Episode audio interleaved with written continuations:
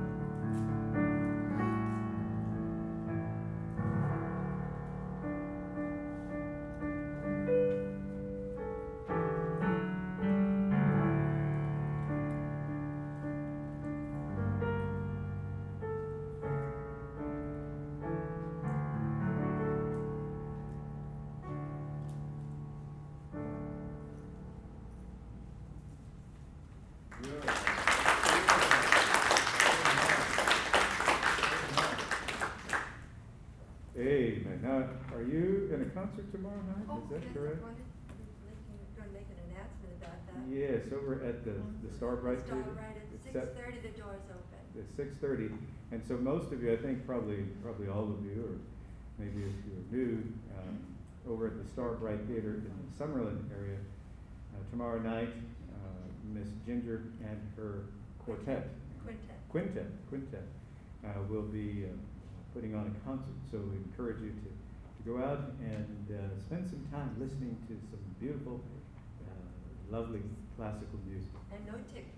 And no tickets, yeah, it's a, it's a free concert, although they do pass a hat. And Miss Paula is my page turner. Oh, so Miss Paula will be there, all right, very good. Now, uh, Ginger and I and, uh, and, and some others, uh, we're also planning a, a concert that we'll do there in, in May, I think. They have it set up in May. And uh, so you can start planning now to, okay, to, to attend that too. But I'd like you to turn in your Bibles this morning to the book of Revelation. huh? Revelation, chapter two, as we continue our study in the book of Revelation. And uh, we're looking today in the second chapter and the letter to the second church in, uh, in line here with the second chapter, beginning at verse number eight. And to the angel of the church in Smyrna, write, These things says the first and the last, who was dead and came to life. I know your works, tribulation, and poverty, but you are rich.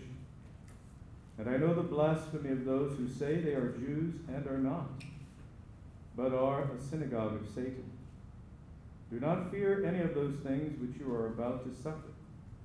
Indeed, the devil is about to throw some of you into prison, that you may be tested, and you will have tribulation ten days.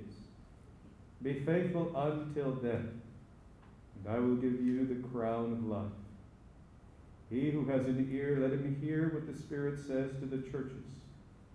He who overcomes shall not be hurt by the second. Let's pray. Our Father and God, as we come to you this morning, we thank you for your love. We thank you for your holy word. We thank you, O Lord, that you are here present with us through God the Holy Spirit. And as we study your word, we pray that you would be our teacher. We thank you for the wonderful lessons that we had in Sunday school. The truth as revealed in your holy word in the book of Ecclesiastes that when everything is said and done, the only thing that matters, the only thing that makes the difference is faith, love, and obedience to you. So as we study your word today, we pray that you will open our understanding, touch our hearts, touch our minds, our spirits, enable us to understand. And then we pray that we will share your truth with others, thanking you and adoring you and praising you and loving you. All to the honor and to the glory of the Lord Jesus, in whose name we pray. giving thanks. Amen. And so, Smyrna, the second church here in the list of the seven churches, give you a bit of a historical background on, on Smyrna.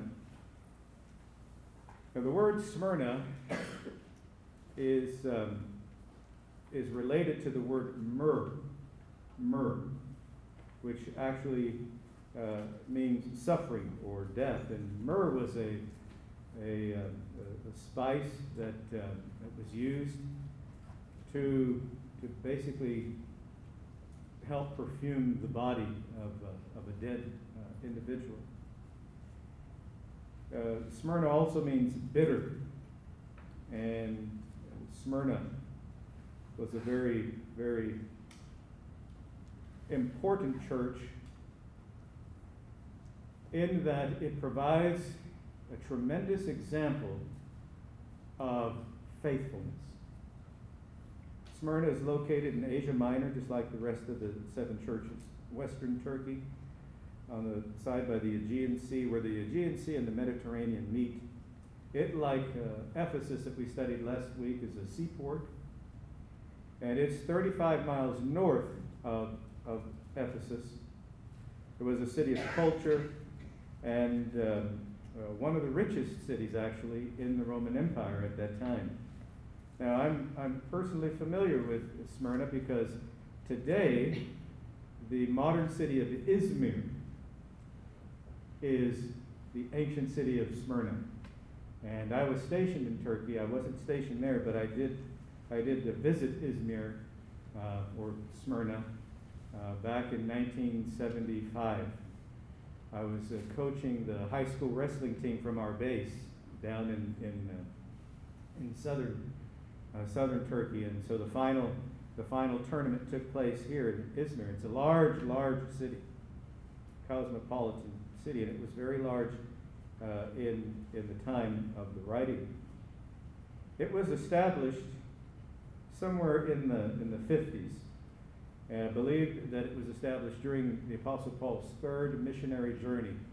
The Apostle Paul went on several, and uh, uh, the, the third missionary journey, they believe, scholars believe that that was the time when, when the church actually was, was founded. But we don't have a specific date, but we know that the churches were being founded all, all throughout um, the, uh, the country of Turkey and then into uh, Thrace and into, into Greece uh, around AD 54 to 56, so somewhere in that, in that period of time. There was a, a, a mixed congregation of people in uh, the church at Smyrna, all different, uh, all different ethnic groups.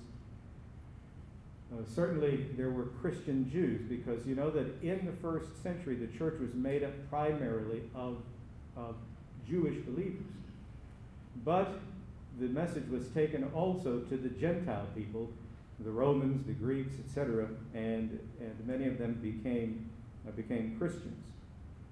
Now, there was one uh, gentleman whose name is Polycarp. He's, he is referred to as an early church father and believed to be one of the students of the Apostle John. And you know that John was the bishop or pastor of the church in Ephesus. And Polycarp is referred to as a bishop or pastor of the church in Smyrna. And around AD uh, Uh, 156, Polycarp was burned at the stake for his faith in Christ. there was a festival being held in this particular year, and there was a tremendous amount of persecution. And as we will get into that here with, with the Smyrna in just a bit. But the people were celebrating, and the, the governor there at the time was very antagonistic toward Christians because the, the Christians initially were thought to be another sect, S E C T, okay, another sect of Judaism. But there were those who, who within the Jewish community who, who didn't accept the message of, of Christ. And they were in the wealthier class. And so they were in with the Roman officials. And they had a tremendous influence with them. And they influenced them to come against Polycarp and, and the church. And so Polycarp was, was put on the spot, and he was, he was told to recant or to renounce Christ and to, to worship Caesar as God or as Lord. And Polycarp's response basically was For 86 years, the Lord has done me no wrong. I will not renounce him, for he is my Lord and my Savior. So, of course, they strapped him to the stake and they set him ablaze. And while he was being burned alive, he, he prayed and he thanked God for the gift of God's love and his grace and his mercy. And he died there as a martyr. The reputation of the, the church in Smyrna was one of tremendous persecution, but also of faithfulness, and that they were spiritually rich.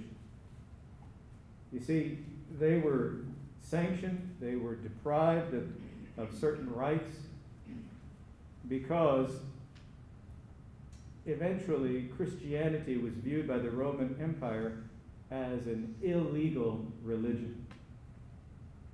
An illegal religion. And at odds with everything that Rome stood for. So as we look at this passage here, we read that these things says the first and the last. The first and the last. And we we mentioned before that in, in the first chapter, there's this description of the Lord Jesus as he as he appears to the Apostle John. And he refers to himself as the Alpha and the, the Omega, the beginning and the end. He's the first and, and the last, the one who was dead and came to life. So we know who is speaking here. We know that it's the Lord Jesus Christ. He's everything from A to Z. He's the one who came from heaven, who was crucified, died, was buried, and rose on the third day. And then on the 40th day, he ascended back to the Father, where he sits in majesty and glory and power. So this is the Lord Jesus Christ, the one who was crucified, the one who, who suffered. And so Jesus tells the church at Smyrna, I know your works. And we mentioned before that, that Jesus knows everything that goes on in an individual church's life and ministry, as well as each individual Christian. And not just each individual Christian, but every person that walks upon the face of the earth. God is aware of everything. God is omniscient. That means he knows everything. Everything. Nothing, nothing is hidden. And uh, we read in, and studied in, uh, in our Sunday school lesson that there is nothing hidden from God. You cannot hide anything from God. He knows it all. But what's especially interesting about the word that's used here for know in the Greek actually refers to Jesus knows from personal experience what it means to suffer. He knows what it means to suffer persecution, to suffer ridicule, to suffer discrimination, to be rejected, and to be killed for who he was and is, and for the message that he preached. But the Bible also teaches us that the Lord Jesus Christ overcame death, did he not? Indeed, he rose from the dead. But he's telling the Christians there, the church in Smyrna, I know, I understand, I have been through to the point of death. Everything that you are experiencing, I have experienced. And experience it together with you.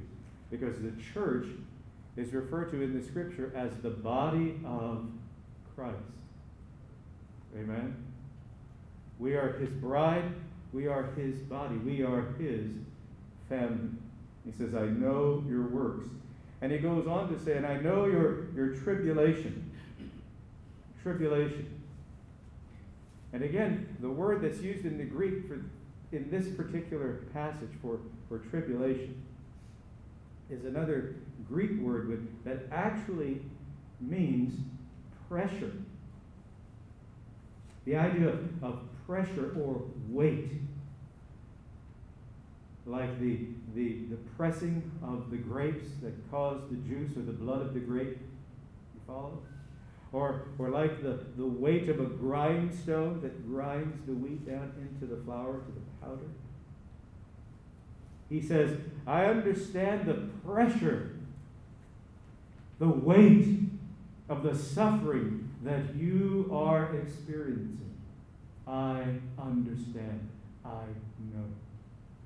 I see it, and I know it, and I feel it.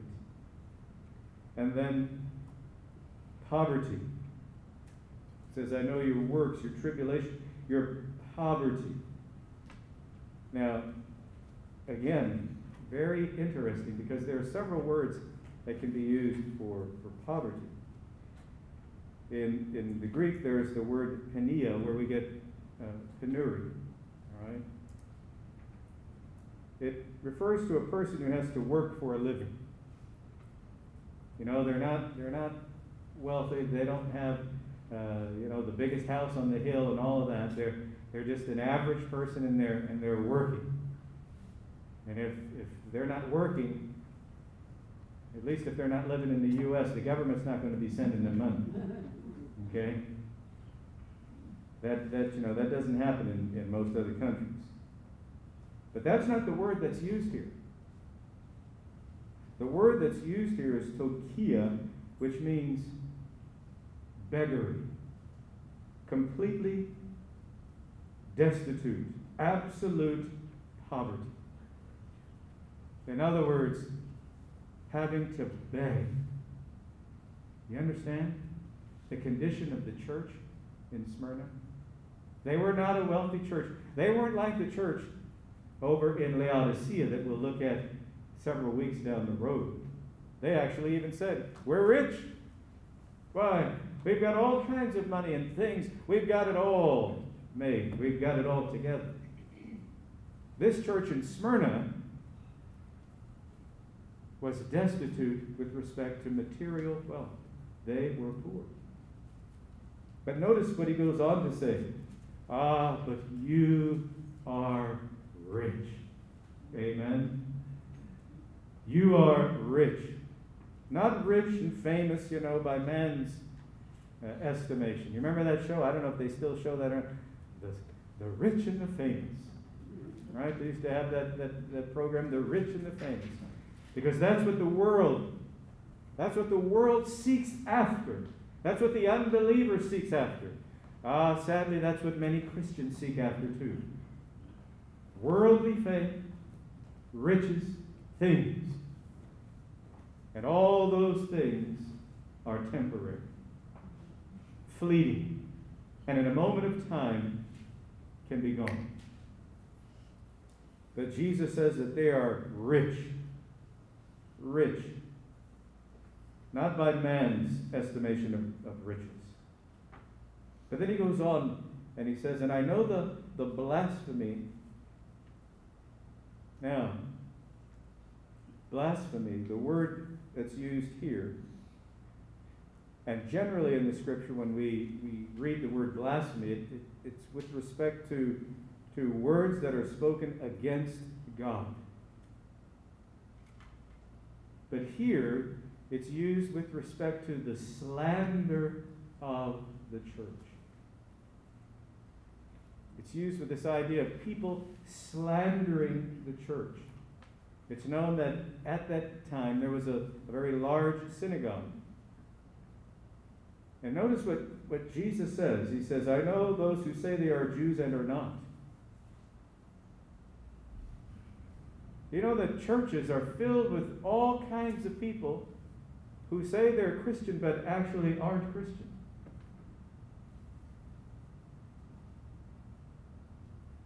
And there are people who call themselves Jews and really aren't. Because according to the Bible, being Jewish or being Christian is more than a matter of ethnicity. It's more than a matter of blood. You follow? It has to do with faith, those who are truly in the family of God. Now, we read a couple of weeks ago, and you can read it on your own, John chapter 8, where Jesus was having this discussion with some religious leaders. And they got into this discussion because basically what Jesus told them was that they really weren't believers in God. That they were slaves to their, to their own sin and to their own philosophies. And they said, We're, we're not, we weren't born into bondage. Abraham is our father. And he went on to tell them, No, if Abraham were your father, then you would do the works of Abraham. But that is not what you seek to do. He says, You are of your father, the devil. And I've said this many times, and, I, and I'll continue saying it. God makes a distinction between those who are His and those who are not. This idea that we're all in the family of God is not taught in the Bible. You must believe in Him. You must have accepted Him as your Lord and as your Savior to be in His family. If you have not accepted Him as your Lord and Savior, guess what? You are not in the family.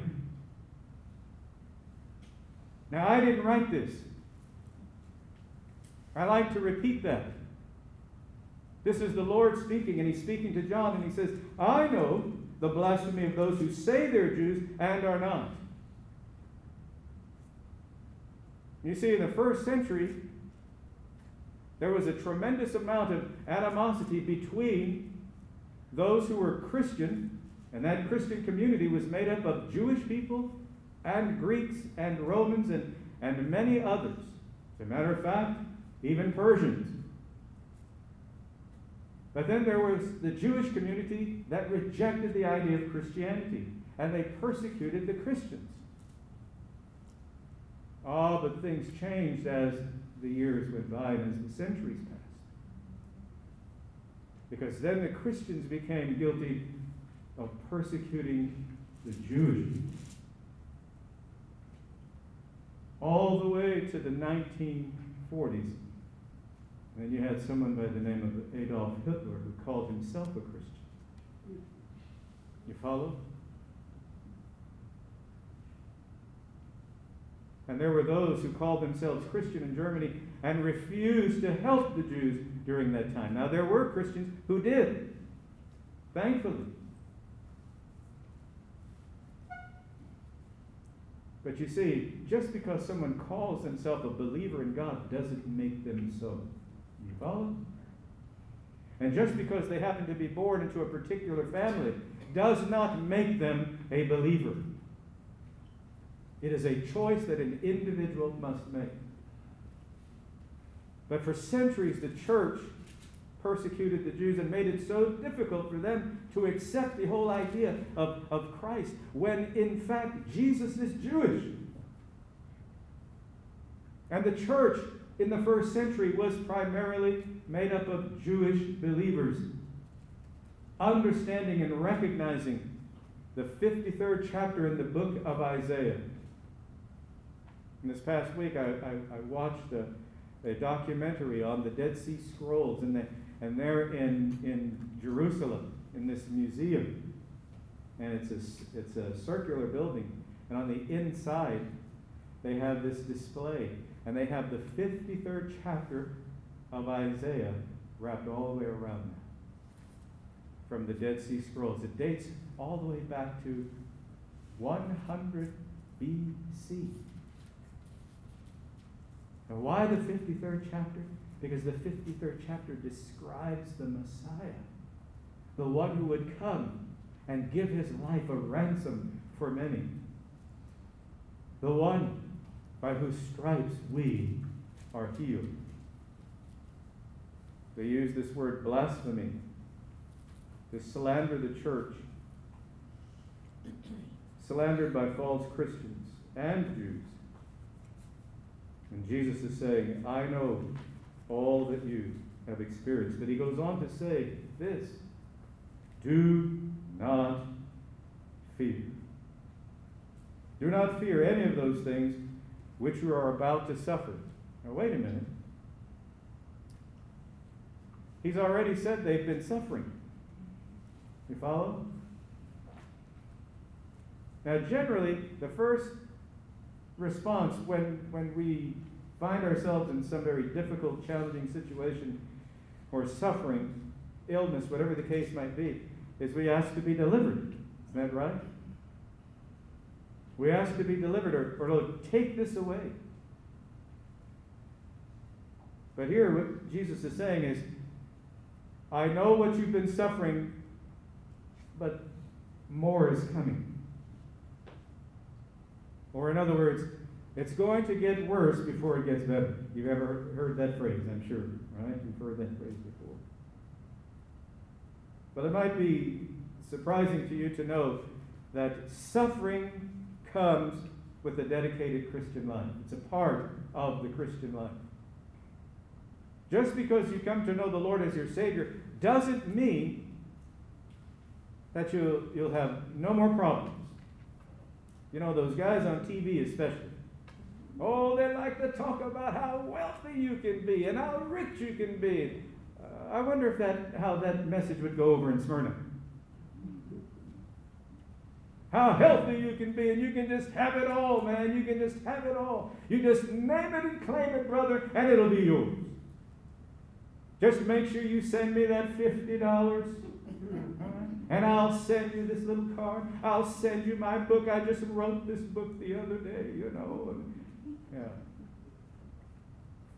Big business in America, isn't it? Big business. Because the message that when you come to know the Lord as your Savior, your life is going to be filled with a tremendous amount of suffering and challenge and pain and misery. Boy, how would that go that's what Jesus tells him here.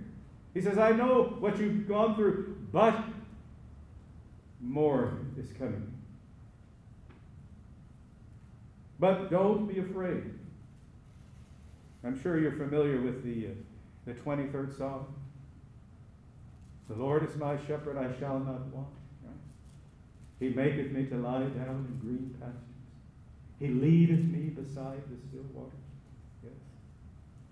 He leadeth me in the paths of righteousness for his name's sake. Yea, though I walk through the valley of the shadow of death, I will fear no evil, for thou art with me.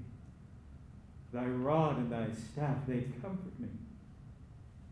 Thou preparest a table before me in the presence of mine enemies. Right? Thou anointest my head with oil, my cup runneth over. Surely goodness and mercy shall follow me all the days of my life, and I will dwell in the house of the Lord forever. Oh, there are all kinds of information in that one little song. Enemies, the valley of the shadow of death. He's talking about suffering and pain and persecution. He's talking about also being alone. Have you ever felt alone? Have you ever been in a crowd of people and yet felt so alone?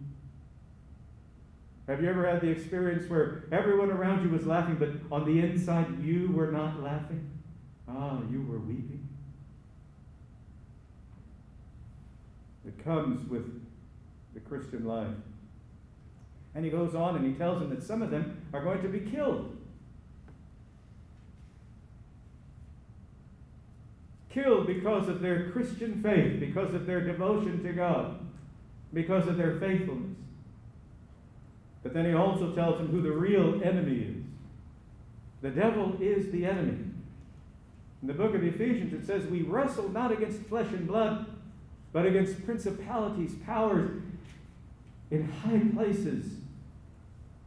We have a, a spiritual enemy, and that enemy is none other than Satan, the devil himself. We must understand that God's desire for all mankind is for everyone to know Him, to know Christ as Lord and Savior, to understand that He is the Messiah. There is no other. And then he goes on and he says, Some of you are going to be put into prison. And here, the, the Apostle John himself, where was he when he wrote this? Where was he? Yes, he was exiled to the island of Patmos. He was in prison himself while the Lord revealed this to him. There will be prison times of testing and tribulation, and, and the Lord says 10 days. Now, there's been a tremendous amount of, of discussion and interpretation of this 10 days. The one thing that we, that we all agree on it's a definite period of time. And it's a limited period of time because it's 10 days. That's right? So he didn't say 11. He didn't say 27. He said 10. So it's a definite period of time. So there's going to there's going to be an end. Now, some believe that it refers to 10 periods of history within the the history of the church through the ages. Some have uh, specifically identified 10 periods of tremendous persecution of the Romans upon the church. And they go by each individual ruler or leader of Rome at the time. There are some who take that position and some who don't. But the position that we can all agree on is that there is a definite period of time and that this tribulation is going to take place or this suffering is going to occur. This pressure. Remember that word for pressure. The weight and the suffering, the stress. And yet the Lord says, Do not fear. A writer, John Greenleaf Whittier, wrote, I know not where his eyelids lift, their fronded palms in the air. I only know I cannot drift beyond his love and care. No matter how bleak, no matter how difficult, no matter how painful, no matter how miserable, no matter how, how lonely your experience may be, you are never beyond God's care. Jesus says, Fear not. Fear not. And then he encourages them to be faithful unto death. Faithful unto death. And of course, he's referring to this this physical life, this life that we live here on the earth, and all through the book of, of Ecclesiastes as we've been studying. As long as we're alive on this earth, we have an opportunity. We have tremendous opportunity to serve God, to serve one another, to do tremendous good. And remember that only those things that are done for God, only those things that are done from the right motive, only those things that honor the Lord last or have meaning. As, as Solomon said, everything else is just temporary and vanity. But notice the Lord's going to give those who serve Him faithfully the crown of life. And the word that's used here, I think I, I shared this on a, on a Wednesday night, the word that's used for the crown here is Stephanos. Stephanos. And it, and it really refers to the, to the wreath that was placed upon the heads of the, of the athletes when they would, they would compete. They'd all compete for this, for this crown, which was really a wreath, a garland wreath, green wreath that they would place upon their heads. They were the champions. But the word that's used for the crown that the Lord Jesus wears is the Greek word diadema. We even sing it in, you know, in, in um, crown him with many crowns, right? The Lord upon his throne. The diadema. Jesus wears many crowns because he is the King of kings. But it also refers to the fact that, that we as believers are given eternal life. We will live forever. Now, spiritual discernment, because it says here, verse 11, He who has an ear, let him hear what the Spirit says to the churches. So, even though this letter is written and addressed to Smyrna, the message is for the churches of all time. You follow? Because the word there, churches, is in the plural in, in the Greek. So it's in the plural in, in the English. So we know that these, these seven churches represent the churches of all time. Going all the way back to the beginning, Ephesus, believe, we believe, represents the apostolic church, if you will. The beginning or the church in its, in its infancy. But all of these churches represent churches throughout the entire age of, of Christianity.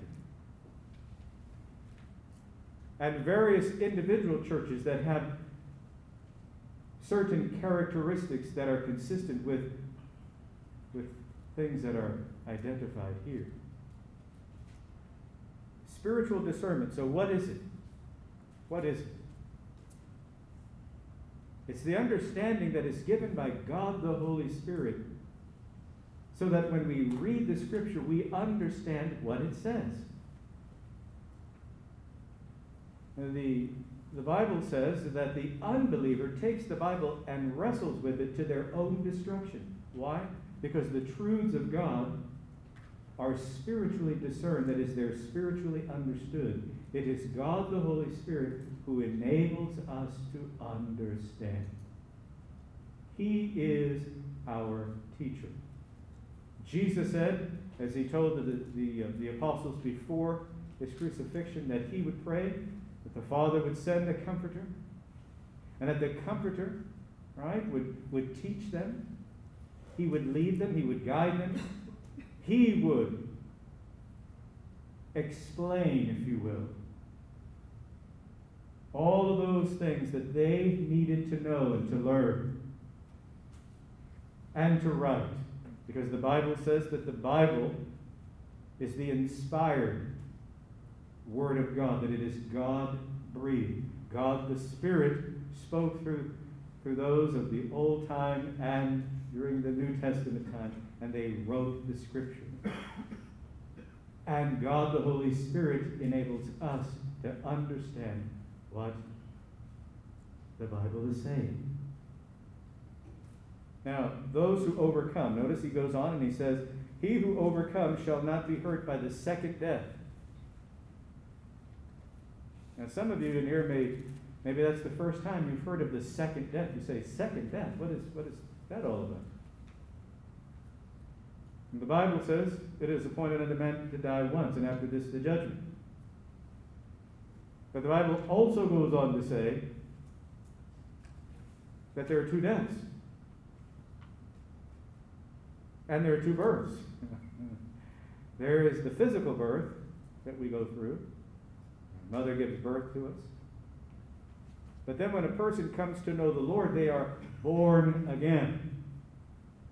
And if you hear, you know, you hear people talking about born agains in the, in, on TV, it's, it's, it's usually with ridicule or criticism. Yeah, there's some strange born again, you know. Well, Jesus told Nicodemus, who happened to be a religious leader, unless you are born again, you will not see, you will not understand, you will not know, you will not enter the kingdom of God, the eternal kingdom. You follow? You must be born again. When a person accepts Jesus as their Savior, the Spirit of God, God's Holy Spirit, comes to live and dwell within that person. It's amazing. It's absolutely amazing. God the Holy Spirit comes and He lives and dwells within us. And as time goes on, you recognize that there is something different about you. Yes, absolutely. God has imparted Himself and He's taken up His abode. That is, He's come to live in your life, in our lives. And those who overcome are those who place their faith in Christ. And notice He says, He who overcomes shall not be hurt by the second death. Now, what is this second death?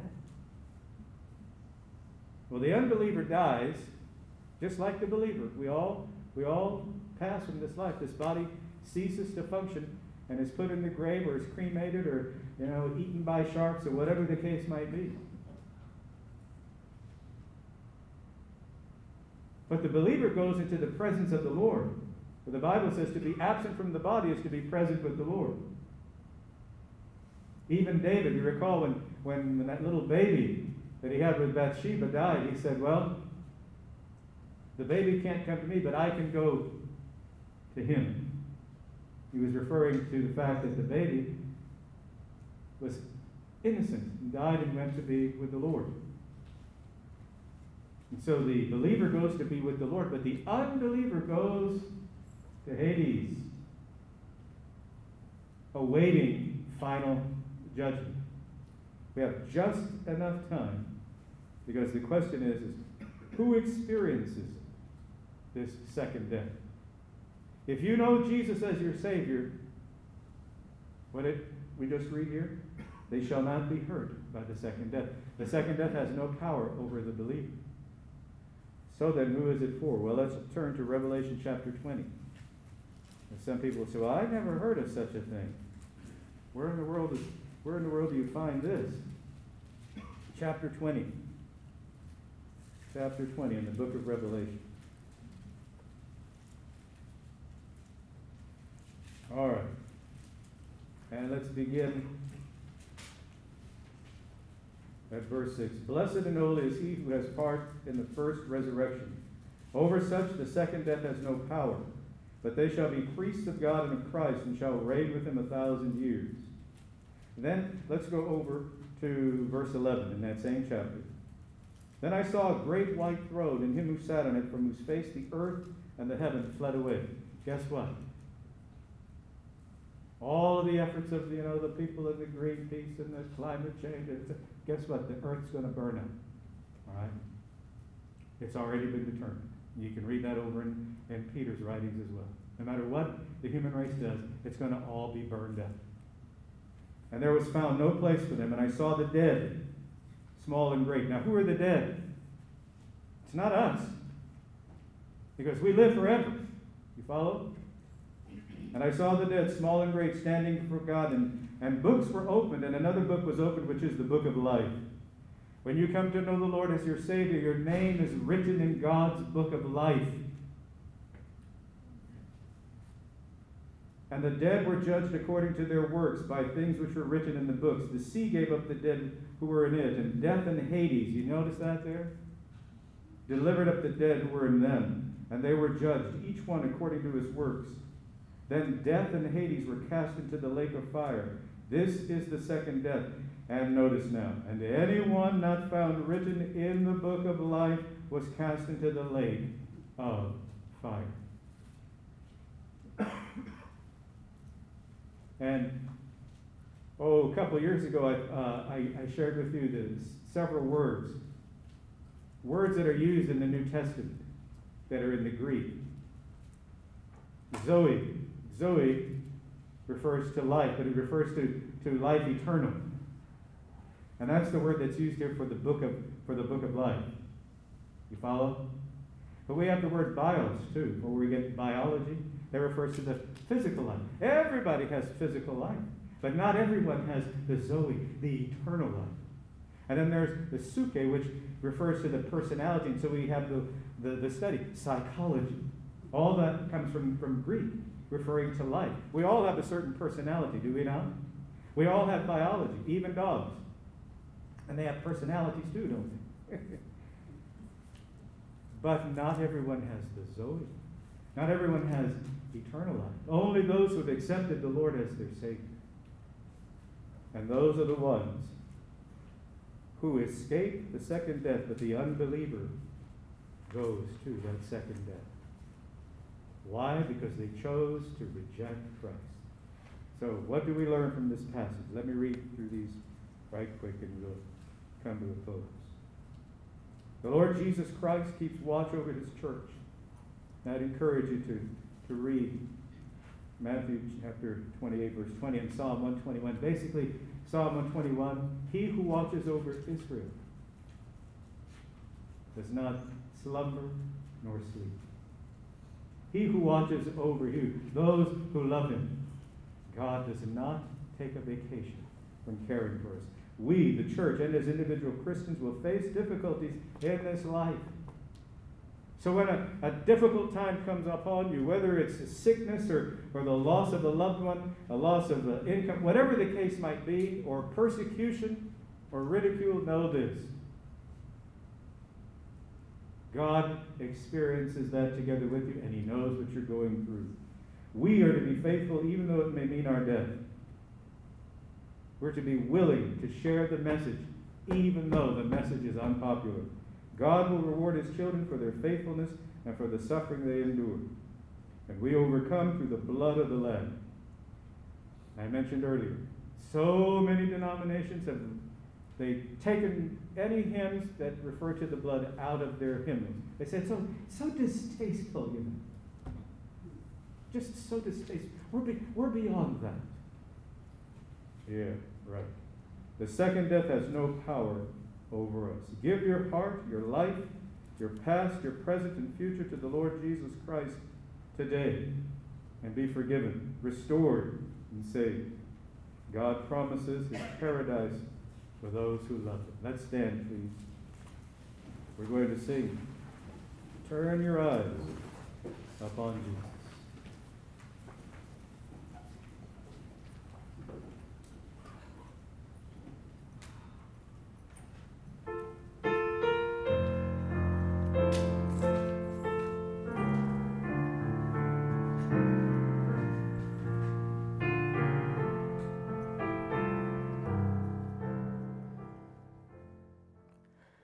We pray that you have been blessed by today's lessons from God's Word. And we invite you to contact us with any questions that you may have, especially questions regarding your relationship with the Lord Jesus Christ. We want to help you with your walk of faith in the Lord Jesus Christ and with your understanding of His holy Word, the Bible. Our contact information is listed in the podcast show notes. May God richly bless you.